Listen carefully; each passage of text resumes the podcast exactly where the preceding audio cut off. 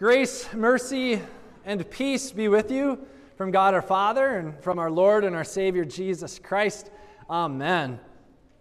Last week, uh, we had a combined worship service at 10 a.m., and we were out in the field last week. Probably better last week uh, than it would be this week. Uh, God, was, God was good to us, and uh, we enjoyed a, a worship outside. And when we did, we began our, our 2018 fall ministry kickoff series entitled Joining Jesus. Now, this is a four week uh, sermon and Bible study series. And over the course of these four weeks, we will go from uh, last week, kind of uh, what it looks like in, in the beginning of a relationship with Jesus. And we'll move into kind of deeper levels in this relationship with Jesus. And we'll see what does it mean for us if we have a relationship with Jesus, for us to follow him with our entire lives? And in order to do this, last week we began by asking the question Who is Jesus? And we answered it like Peter does. Peter, when Jesus said, Who do people say that I am? Peter said, I believe that you are the Christ, the Son of the living God. And so, too, as Christians, that's how we answer it. We believe that Jesus is the one who has promised from all eternity to be our Savior, the living God. So, today, now knowing who Jesus is, we'll ask another question. And the question is What's a disciple, and am I one? What's a disciple, and am I one? As I said in my sermon last week, this is, uh, this is a discipleship sermon series. But that word disciple or, or discipleship, that's, that's one of those church words that you really only hear if you step foot in a church or if you open up the Bible in the New Testament, you'll see that word disciple many, many times. Otherwise, we don't really use that word a lot in our common language. So let me just define it for you. A disciple is someone who is learning. A disciple is someone who is learning. That's what the word means. A, a disciple is essentially a student a student who has a teacher, and the student follows the teacher. But it is, uh, in, a, in a discipling relationship, the disciple, it's not just about head knowledge. To be a disciple of Jesus is not just about knowing who he is with your head, it's also an issue of the hands. How you serve, what you do with your hands, life transformation. But not just your head, not just your hands, but also your heart. What is it that you believe? What is it that breaks your heart about this world? Being a disciple of Jesus Christ affects your heart, or it ought to, your head, your heart, your hands, and eventually even your habits. So that your entire life, everything that you do, everything you think about, everything that you say is wrapped up in this idea of being a disciple of Jesus Christ. And so today we ask the question What's a disciple and am I one? I just told you what a disciple is it's someone who is learning. So, are you a disciple of Jesus? Well, let's open up the scriptures and find out what Jesus has to say. Today, in the gospel lesson from John chapter 8, Jesus said this to his disciples If you abide in my word, you are truly my disciples. That's pretty plain and simple words from Jesus. If you abide in my word, if you live in my word, if my word is what is, you're wrapped up into, you're truly my disciples. So, another way to say this is do you believe in Jesus the Christ for your salvation? If you can say yes to that question, if you say, Yes, I believe in Jesus Christ, then ultimately you are a disciple of Jesus Christ. You should consider yourself a disciple, learning from him. But how does this work, and what does this then drive us into in this kind of relationship with Jesus? I want to break down the rest of this sermon into three parts. One sentence, but three parts. Through faith, you are free to follow Jesus. Now, in the scriptures for today, all three of them bring us to this realization. And we'll, we'll open up all of them real quick. But through faith, you are free to follow Jesus. I want to look at this in three parts. So, first, just that first one through faith. Through faith. I want to tell you clearly today it is only through faith in Jesus Christ that you are made right with God. Okay? It is only by believing in Jesus Christ that you are made right with Him. You cannot and you will not get right with God by what you do. Let me say that again clearly, okay? You cannot and you will not get right with God by what you do. You can only get right with God through faith in Jesus Christ. In all three of the lessons today, from Genesis, from Galatians, from John, there's this one character. Did you, did you pick up on it? One name that popped up in all three. It's the name of this guy, Abraham. All right? Abraham. At the time of Jesus, the Jews, um, they, they held on firmly to the fact that they were heirs of Abraham. Okay? They were heirs of Abraham. And so they, they, they sort of thought that they had like an insurance policy for their salvation because of their lineage, because of their heritage. They didn't really think it mattered what they believed so long as they had that heritage of being heirs of Abraham. Now, where did they get this idea?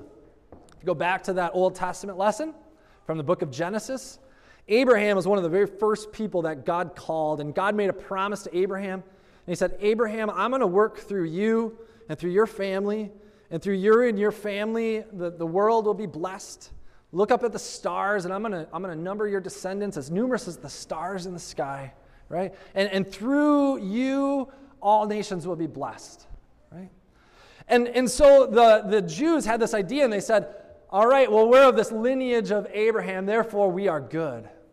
Well, Jesus and also Paul in the book of Galatians, Paul makes clear to them, and he says, You know what? It wasn't Abraham's good deeds that, that made him right with God. It actually was the fact that he believed in God's promise that he was counted as righteous. Okay, you can look that up. It's, it's at the end of that reading from Genesis. Even in the book of Genesis, it says, Abraham believed God and it was counted to him as righteous. So Abraham is, throughout the scriptures, is this man of faith, this man who believed in God's promise. And Abraham didn't always follow perfectly, yet his faith is what counted him as being right with God. So Jesus says the same thing to you. It is not because of what you do or leave undone that makes you right with him. It is only through faith in Jesus Christ, through faith in knowing that he is the one who died for you, he rose for you, he rescued you. This is the truth. Through faith in Jesus Christ, we are free. And that's the second point. Through faith, you are free. You're free. You're free. Jesus says clearly in John chapter 8, we'll finish the sentence. I put up half of it before, but he says this If you abide in my word, you are truly my disciples. I already read that part. You will know the truth, and the truth will set you free. You'll know the truth about who I am and what I'm doing for you, that salvation is yours, and you will be free. But those Jews who heard this word of Jesus said to him, this was the gospel, and they said, What do you mean free? What do you mean slaves? We're, we're heirs of Abraham. We're, we've never been slaves to anybody. We're free already. What do you want from us, right? And maybe as, as 21st century Americans, you might think the same thing, right? This is the land of the free. What do you mean, Jesus? I'm not a slave to anything. I can make my own. I can, I can dream. It's the American I can do whatever I want, right? What do you mean I'm a, I'm a slave and I need to be free? Jesus had to remind them, and what did he say? If you commit a sin, you are a slave to sin. If you commit a sin, you are a slave to sin. Raise your hand if you're not a sinner. All right, good, good. You're I, you're either paying attention or, or you're not, but uh, y'all answered that right, right? If you are a sinner, if you commit a sin, you are a slave to sin. And what does a relationship look like between a slave and the master? The slave can't do anything. The slave has to do what the master says. So if you commit a sin, sin has mastery over you. And if you try to break yourself free of, of, a, of, a, of, of that slavery, what does the master do? He tightens the reins even more firmly upon you, right? Yet, if we believe the truth that Jesus came in order to break those chains of our slavery to sin and set us free, then we are free. This is what Jesus says. If you believe in me, you are free and you are free indeed. So when Jesus says you are free, what is it that he's setting you free from? You're free from the punishment of sin. You know your sin. You know the thoughts. You know the things you do with your hands.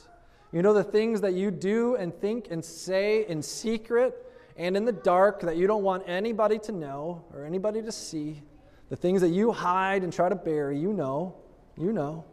Jesus says, I set you free. I forgive you of that. Yes, that I forgive you. You are free. And not only are you free and forgiven, you are free of the guilt of even thinking about those things. You are also free of the anxiety of worrying about whether or not you've done enough to earn my favor. Jesus says, You are free. And if I say you're free, you're free indeed. You're free of your sin. You're free of the threats of sin. You're free of, free of the guilt of sin. You're free of the anxiety of sin. You're free. Do you hear it? If the Son sets you free, you are free indeed. You are truly disciples of Jesus Christ. So you are free. You are free. But you're not free to do whatever you want. You are free to follow Jesus. Through faith, you are free to follow Jesus. You're free to follow Jesus. Think about it like this if you were in jail, rightfully so.